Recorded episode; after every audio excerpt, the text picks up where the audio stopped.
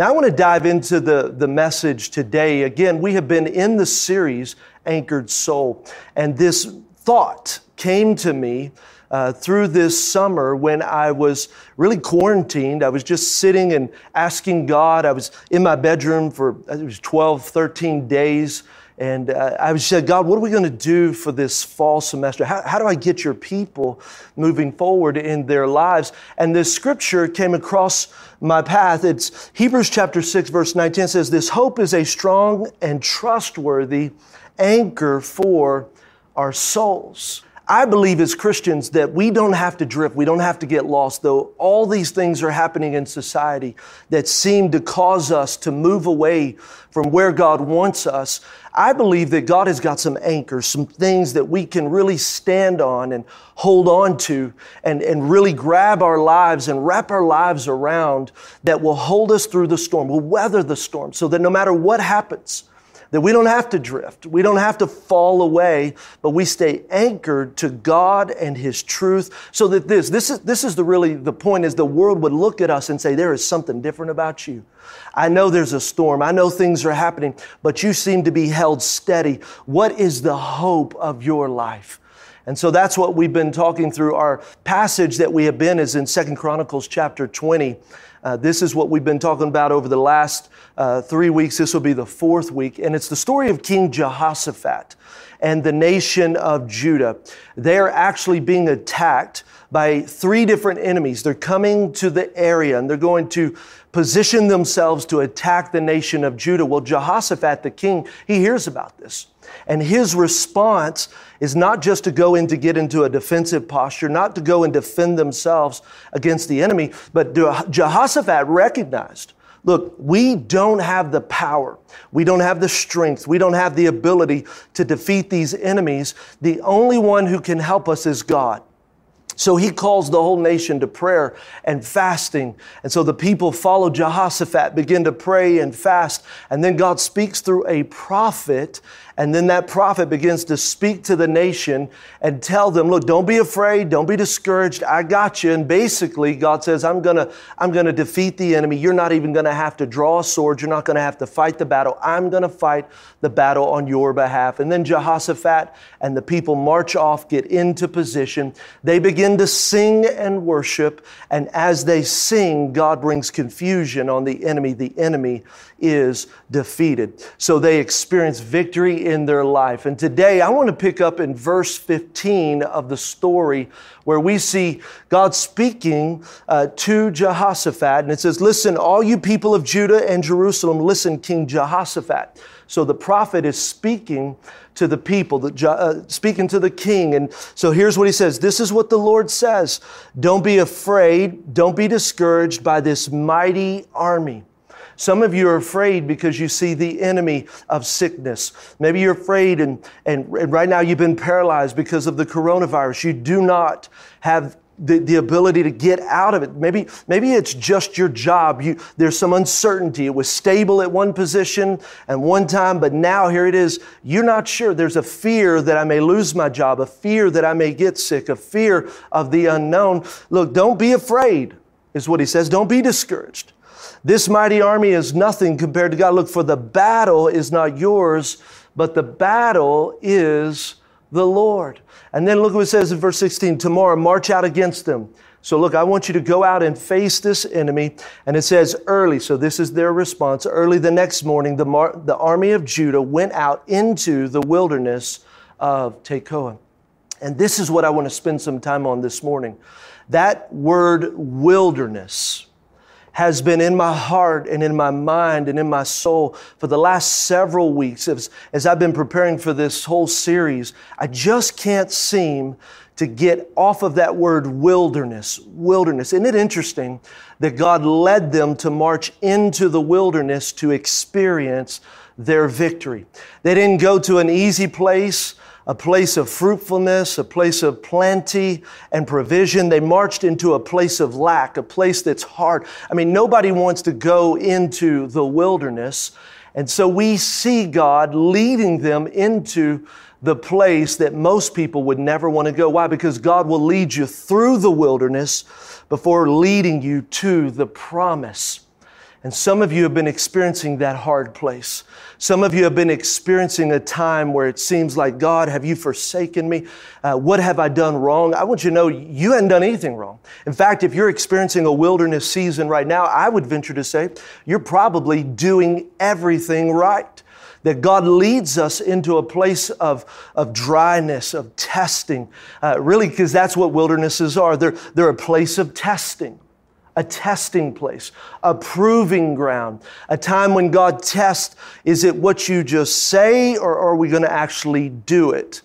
It's, a lot like product testing. You know, when we buy and purchase products, those products have been tested for reliability. They've been tested to see if they'll do what they actually say they will do. So if you have a watch and your watch says waterproof, it's been tested in water, and now if it passed the test, it now has the label of a waterproof watch. Maybe you got a safe. We have a safe at the house, and the thing that was really important to us was that it was fireproof. Why? Because if there was ever a fire, I want to make sure I can get my birth certificates out of there, the social security cards, all the things that are important to us. I don't want them to burn up in the fire. Well, you can't say that safe is fireproof unless it's been tested. What about your car? Maybe you drive a car, truck, SUV, doesn't matter.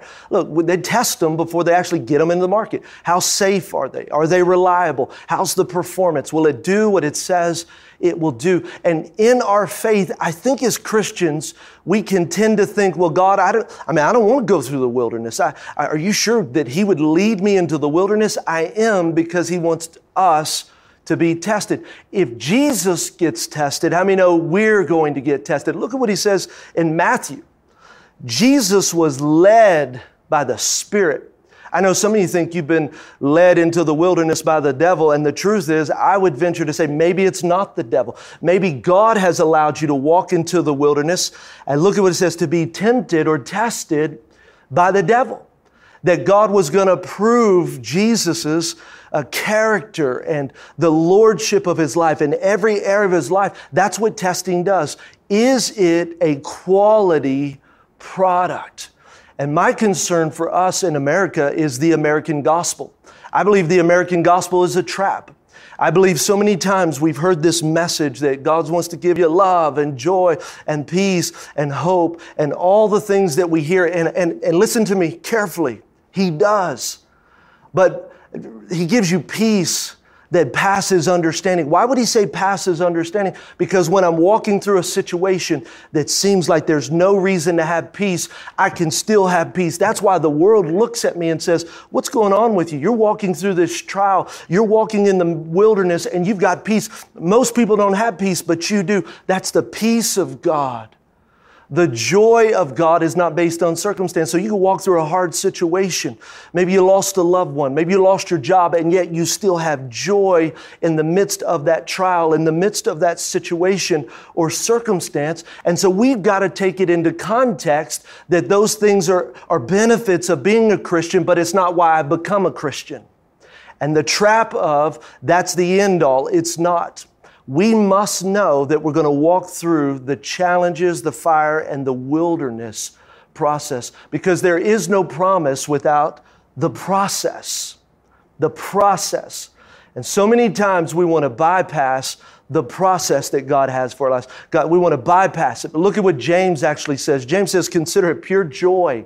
See, that's the joy that we were talking about. Brothers and sisters, when you face trials of many kinds, you say, I don't want to face trials. Well, I, I, I, Pastor, can you be more positive? yep. I'm positive that you're going to face trials. I'm positive that you're going to walk through a wilderness, and it's my job to make sure that you're ready when you face those trials, when you walk through the wilderness, so that your life will pass the test. He says of many kinds. He said, because you know that the testing, there's that word, test, the testing, the proving of your faith produces some things. It produces some fruit in your life, produces perseverance and let perseverance finish its work so that you may be mature. See, that's where maturity comes in as a Christian. I'm going to be mature and complete, not lacking anything. Why? Because you've been tested, you've matured, You've said, okay, God, I've, I, am going to walk through this. And, and as you do, you come out mature and complete, not lacking anything. So I want to help you this morning. I want to talk about three tests that you'll face in the wilderness. And then at the end, I'm going to give you three ways to help you pass the test. And so, first, let's talk about a test that I think every one of us experience in the wilderness. It's the test of lordship. Lordship. Well, what do you mean? That means who's really in control of your life? Who is the decision maker of your life? Who's the one that calls the shots? I, I, would say it even like this Who is the one that wins when you don't agree with God? Right? You and God having an argument, you don't really agree. Uh, who wins? Is it you or is it God? I think it's an important question that God forces us to answer in the wilderness. And I want to give you four areas where you can really see God, who's the Lord of my life. I can evaluate my life. And it's not the only ways, but I thought it would be a good place for us to start. I think the first thing is in your time. How do you invest your time? Do you, spend time with God first thing in the morning? Do you spend time with God at all throughout the day? Uh, do you go to church? Is it just a when I can or is it a priority? God, I'm going to make the Sabbath, that Sunday, a priority. I'm never going to miss church. How do I, how do I invest my time? Who's the Lord of my time? I think the second way is your talent. God created you with talents and gifts. We call them spiritual gifts. Things that you do that are easy, that others, they work really hard for. Look, that's not just something that you created yourself. God created you with that. And so you've got these talents, you've got these spiritual gifts. It's one of the reasons why I love Next Steps. You've never been to Next Steps, I want to encourage you, go to anchorben.com right now. You can join Next Steps by simply clicking on the link, and then we, we help you uncover your purpose, your design how God created you, your giftings, your personality, because when you uncover your design, then your destiny is revealed. In other words, what God created me for, I begin to move forward in that path. So let me ask you the gifts and the talents that God gave you, are you using them on yourself or do you invest them into the kingdom of God? Is He the Lord of your talents? Then, of course, treasure. This is the easiest por- portion for us to even evaluate. Someone said, Oh, oh God, I, I surrendered. He's the Lord of my life. Yeah, you just go and say, Well, show me your bank account. Oh, Pastor, ain't nobody to see my bank account. Well, well, the truth is, if He's the Lord of your treasure, then you're going to tithe. You're going to give him the first and the best, the, the portion that belongs to him. And so we can easily see, God, are you the Lord of my treasure, of the resources that you bless me with? See, if you really believe that God gave you the ability to make money, God gave you the ability to be successful in your investments, then what you do is you say, God, the first portion belongs to you. It doesn't belong to me because I wouldn't have done it without you. That's the lordship test. And then here's one that we don't often think about, but I think is really important, and that's relationships. And again, there's other areas, but I think this will give you a good sense of where God sits in the throne of your life. Now, relationships, listen to me, young people. Have you surrendered your relationships to God? Does God have first place? So, in other words, that boy or that girl that you're dating, uh, is it a relationship that God's in the middle of it?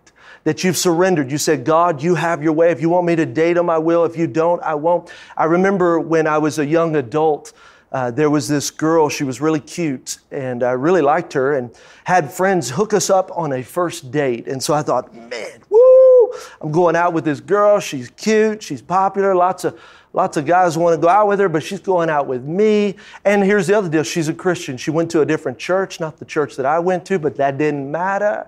I was like, we go out. We had a good time. We go back to her house, and I'll never forget.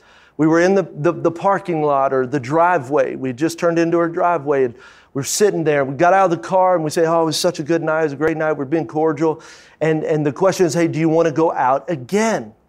And as God is my witness, never had it happen before, but God spoke clearly to me don't go out with her again. And I thought, now he didn't, wasn't audible, but it was, it was in my heart, my mind, which was, I'd never heard it before. And I thought, well, okay. And so we're talking. I said, yes, let's go out again. So I hear the voice of God trying to lead me in one direction with the relationship, and yet I said the opposite. Well, lo and behold, we ended up dating for several years. And in that season, when I look back, I was lost, I was confused. I seemed to have a fog over my life. We went to church, but I couldn't connect with God. And I kept remember myself, well, God, what's wrong? And one day God showed me, remember, I told you not to date this girl. And we broke up. And as soon as we broke up, clarity came in my life. Some of you, you've not allowed God to be the Lord of your relationship, and you need to cut off some relationships, just like I did. And thank God I did, because of course I married Pastor Phyllis. Come on. And so I, look at what I would have missed if I would have stayed with the direction that I wanted to go in instead of God. You got to make him the Lord of your relationships. This is what we say in Matthew. It says, But seek first his kingdom. Uh, that means the way God does it, the way God sets up his system. So we're going to say, God, your kingdom is more important and it's the priority of my life, and your righteousness. Now, Righteousness is right standing. That's a relationship. So, God, I'm going to seek first your kingdom the way you tell me to live. Some people say, God, how do you want me to live? My, I always just go back, go back and read the Bible. It's full of instructions. And so, God, I'm going to I'm going to live the way you said to live in your Bible, in the Word of God. And then I am going to have a right standing, a relationship with you. That's the priority of my life. And then look he says, and then all these things will be given to you as well the priority of putting God first. He is the Lord of my life. I trust Him as my Lord. Oswald Chambers said it like this faith never knows where it's being led. Somebody like, but God, I, would let you be Lord, but you don't ever tell me where we're going. Look at what He says. But it loves and knows the one who's leading. So, God, I don't have to know where you're leading me, but God, I do know you. And I know that you're a good God. And so I surrender my, my life to you. I surrender my time to you. I surrender my talents. I surrender my treasure. I surrender my relationships. I surrender everything to you. You have ultimate veto power. The second test that the wilderness brings to us in our life is really the test of faithfulness. Faithfulness. Faithfulness. Are you committed to what God's asked you to do? Faithfulness. God, will I continue to do that thing that you spoke to me to do? I cannot quit. I will not quit. Quitting is not an option. I am going to be faithful to what you have asked me to do. I'm not going to become weary in doing good, for at the proper time, I'm going to reap the harvest, the blessing, the reward if I don't give up. So I'm not going to give up. I'm not going to quit. I'm not going to stop. God, I choose to be faithful where you planted me. God, I'm not going to be weary in doing the thing that you've called me to. God, I choose to not give up, but to stay the course in my life. Look at the way Luke says. He says, one who is faithful. Everybody say faithful. Say it again. Let it sink in your heart. Faithful. In little is also faithful in much. Well, Pastor, what do you mean? The faithfulness challenge, some of you think, well, that's the big rocks. It is, but really, I'm talking about the little rocks, the things that we tend to neglect. See, you ask God, God, would you give me a job?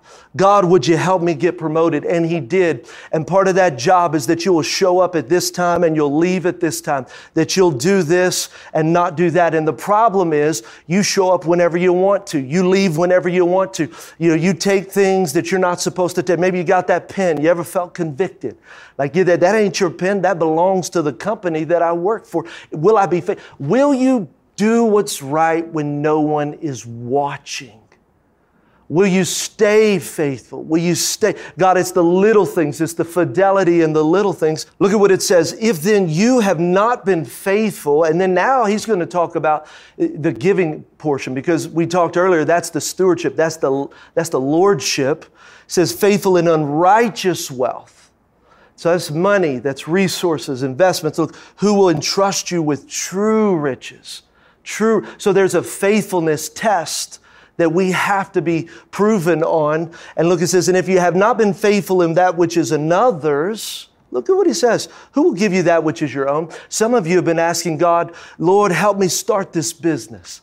And God's like, I will, but I want you to work for this company and I want you to build that company like it's yours. I want you to invest in it. I want you to sow into it. I want you to go over and above. And it has nothing to do with the company. You're like, well, they're not, they don't deserve my best. God's like, no, no, you don't work for people, you work for me. So when you begin to own that company as if it's your company, then one day I'll give you that promise, that dream, that desire, that ministry that I placed in your heart. But I'm not give it to you until you prove proven faithful with that which is another's. It's a faithfulness test. It's a test that says, God, you can prove me and I will be faithful. Faithful. Look, there are no shortcuts through the wilderness. No shortcuts. I, if you're like me, I love shortcuts. I love Waze. If you, if you have that app, it's called Waze. If you don't have it, look, they ought to pay me for promoting it, but it's the greatest directional app because it always finds the quickest route. Now, the crazy thing is it'll have you going off on off ramps and back on and back in neighborhoods. You're like, oh my God, are we going the right direction? But it'll save you the one, two, three minutes. I love it. I love shortcuts. I love things that are fast. I mean, I love microwaves. Come on, thank God for microwaves and pizza pockets and things that you can heat up quickly. I, I, I love it. I think I love digital downloads. I don't even go to Redbox for movies. Why? Because I don't want to go out there and have to drive and, and then pick up a DVD and put it in the DVD player. I just want a digital download. I love it. I love the instant society that we live in. However, it's a love hate situation because we begin to project instant that is something for convenience for our lives to this instant for spiritual. Nothing in spiritual things ever happens instantly. God is not a microwave God. There is no microwave quick fix Christianity. There is a process. There is this moving through the wilderness. There is no shortcut to get out. You can't bypass the process to get to the promise.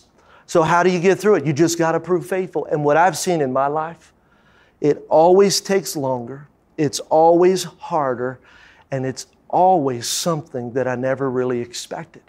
And I just say, God, I'm not going to try to figure it out. I'm going to be faithful. When, when you begin to have a mentality, I'll do this for the rest of my life until Jesus comes back. I'm not changing. I'm not moving. I'm not shifting. I'm going to be faithful. When that happens in your heart, something solidifies. That's about the time where God says, okay, you're ready. Come on. I'm going to pull you out. You're ready because you've been faithful. The third test that we find ourselves walking through in the wilderness is really the test of motives. Motives. Motives. Well, Pastor, what's a motive? Motive is really our heart. It exposes something that's unseen. It, it exposes the reason why. It's, it's really answer. Why am I doing what I'm doing? And that's what the wilderness does. It exposes your true motives. True motives. I mean, it's, it's, it's the real why. It's because the challenge with behavior is you can't see the motive. You just simply see the behavior. But if you have a motive that's not right, it will produce something that's not godly. Though you were doing something that looked godly, remember the Bible says there's a form of godliness without the power. Why? Because the motive is wrong. Uh, you could say something. I, I had someone, when we first started the church, they, they said, Oh, Pastor, I'm ready to serve. I'm ready to get involved. It's about the first year we were as a church, so we're brand new. And I'm thinking, praise God. You know, we've got next steps, but they didn't go into next steps. They came and approached me, and I'm like, man, praise God. I, you know, man, let me think about it. What can I do? How can I serve, Pastor? How can I serve? I said, well, let me just think about it. I came back and I said, hey, you know, when we get to the movie theater, one of the things that we really need that I don't have anybody to help with is we need those bathrooms cleaned.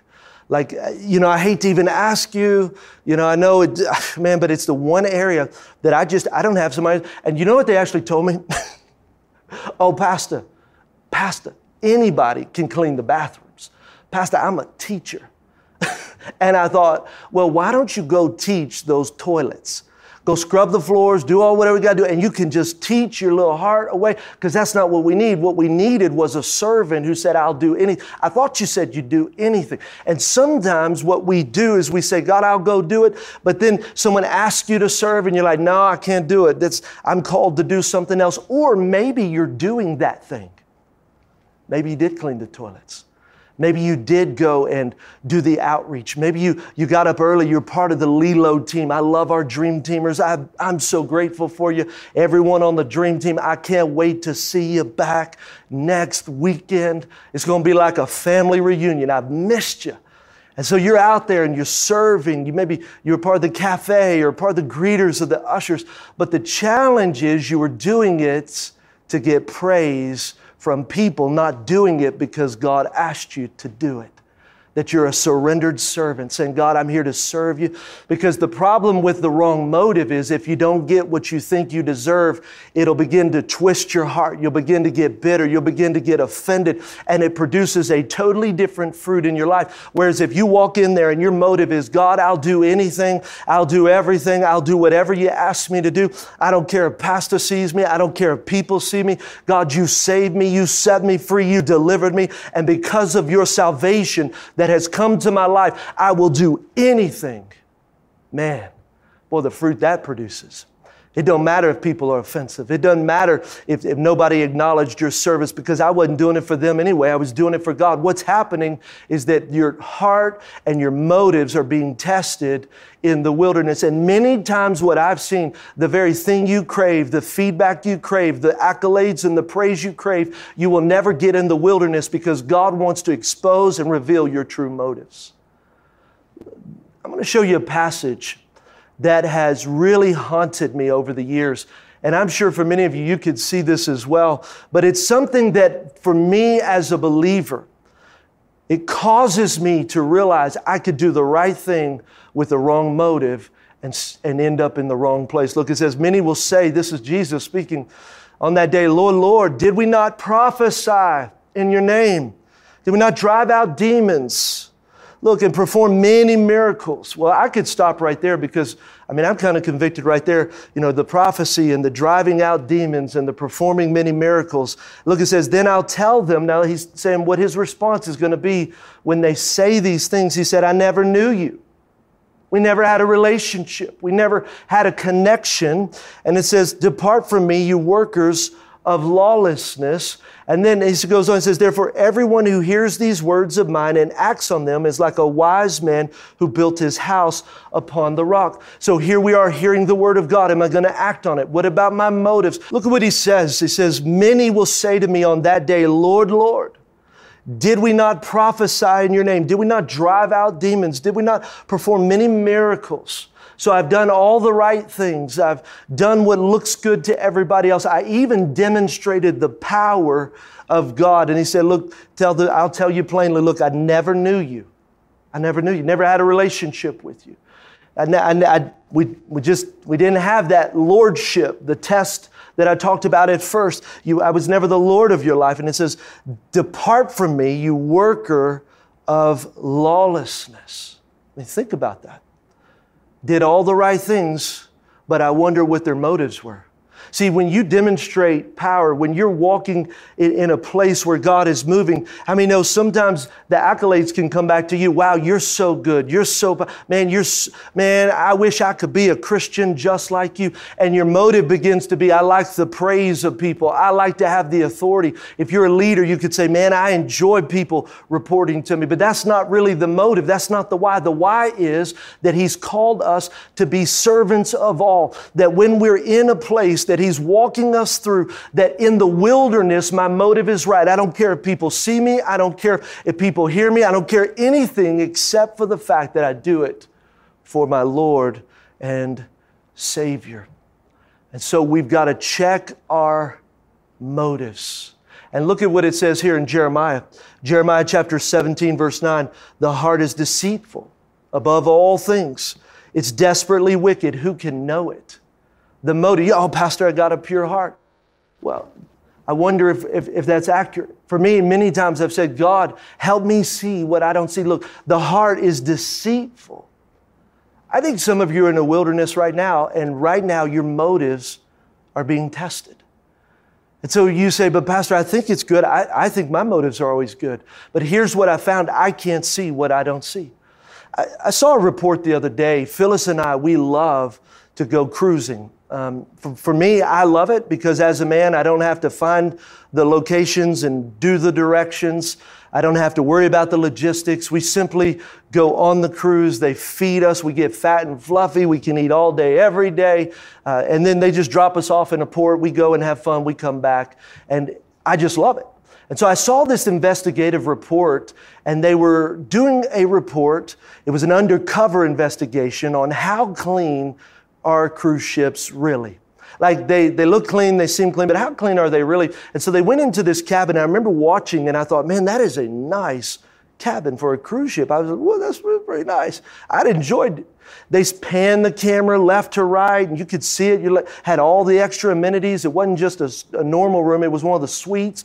And I'm like, man, I would love to be in that room. And so then, after they panned it, they said, This room looks great. It's one of the nicer rooms on this ship. And they began to talk about all the good things. But then they said, I wonder what's really here that we can't see. And I thought, well, that's a great question. Then they pull out this UV wand. That's right. They turned off the light, closed the curtains. You couldn't see. It was all dark. And they began to wave that UV wand. And oh my goodness, when I saw all the germs, everything that your eye could not see, things that were hidden to the natural eye were exposed under the light of that UV light. And that's where we have to understand. I think my motive is right. I think things are good, but I wonder if I'm able to pass the motive test. Now, I have three things that I want to share with you that are going to help you pass the test because that's my goal. My goal is to help each and every one of you pass the test that God brings to us in the wilderness. So, the first one, to pass the lordship test, look, look at what Proverbs says. There is a way that seems right to a man, but its end leads to death. So, look, there's a way that seems right. There's a way that I would go normally, but if I'm fully surrendered, remember, it's the Lordship test. I've surrendered my life. So, Pastor, what is it that I need to know? You need to know this fully surrender your life. That means, God, I give you control. I give you veto power. When we argue, you win. There is no argument. I come under your authority. And look, I got to believe that God's way is always right. I think we failed the Lordship test many times because we don't really trust God. It doesn't make sense to us. It's a path that we wouldn't take normally on our own, but God's like, listen, I'm walking you through the wilderness. I don't want you to be stuck in the wilderness. I don't want you to stay where you're at. So if you'll trust me, I'll walk you through this wilderness. And so we got to say, God, your way is always right. Now, how do you pass the faithfulness test? The faithfulness test. Look at what it says in Second Corinthians. It says, But he said to me, now this is Paul speaking, and he's talking about God speaking to him. He had a thorn in his side, and he asked many times, God, would you remove this thorn? Would you, I, I can't go on. I, it's too hard. It's too much. And look at what God says, My grace is sufficient for you, that my power is made perfect in weakness. And so we recognize that here we are in our faithfulness with God. God, I'm tired. Look, I want to speak to some of the dream teamers. You've been serving for years. You've been moving the vision of God forward in your life and in this church. I want to speak to some of you. Here we are, we're about to regather, and there's a wrestling. God, do I go back to serving or do I pause? God, do I continue with what you said or do I stop? And I want to encourage you. The faithfulness test is not saying you're not tired. It's not saying that you, you don't get exhausted or weary or have other things. I think what we sometimes forget is Serving God doesn't mean you don't have problems. It means, look, I've got something to live for that's greater than my problems. And there's times in life where you feel weak, where you feel weary, where you feel like, I just can't keep going. I want you to know that is okay. That's the wilderness. But if I will rely on this and say, God, your grace is sufficient, your power is made perfect in my weakness, here's what you've got to say I acknowledge my weakness. I acknowledge the fact that I can't go on. I acknowledge the fact that I'm exhausted, that I, that I feel like that there is nothing left to give. But God, I'm asking for your grace so that you can keep me strong. I don't want to have to go back to the wilderness. I don't want to fail this test, but I want to pass this test. And the only way is through your grace. The third test that I want to help you pass the motives, motives. Look at what the psalmist says in Psalms 139. He says, Search me, O God, and know my heart. Test me and know my anxious thoughts. Point out anything that offends you and lead me along the path of everlasting. Search me. So, God, I'm asking you to search me. I'm asking you to investigate me. I'm asking you to, to, to tell me, is there anything in my life that doesn't please you, that doesn't line up with you? I love that. So, what does that mean, Pastor? That means we're inviting the Holy Spirit, illuminate my heart. Be that UV wand. Show me things that I didn't know that were there. And then once He shows us about the sin, the self reliance, the motive, anything that doesn't please God, now all we have to do is we repent of that sin. I've recognized in my life, in my Christian walk, and I hope many of you will know this and come to experience it yourself. You can't fix yourself. No matter how hard you try, that's religion. But what I can do is I can repent. And what repentance is, God, I was going in this direction. I had a wrong motive. My, my focus was wrong. Whatever it is that God exposes, and you say, but God, now I'm changing that. I recognize this was a sin, and God, I'm asking you for your grace. I'm moving forward. I don't want to live for people's praise. I want to live for your praise. I don't want to live for people to speak good and affirmation. God, I want your affirmation. That's good and that's great, but I don't need it because that's not my motive. You saved me, you set me free, and God, I choose to let my motive be one of a servant, and I am here to serve you.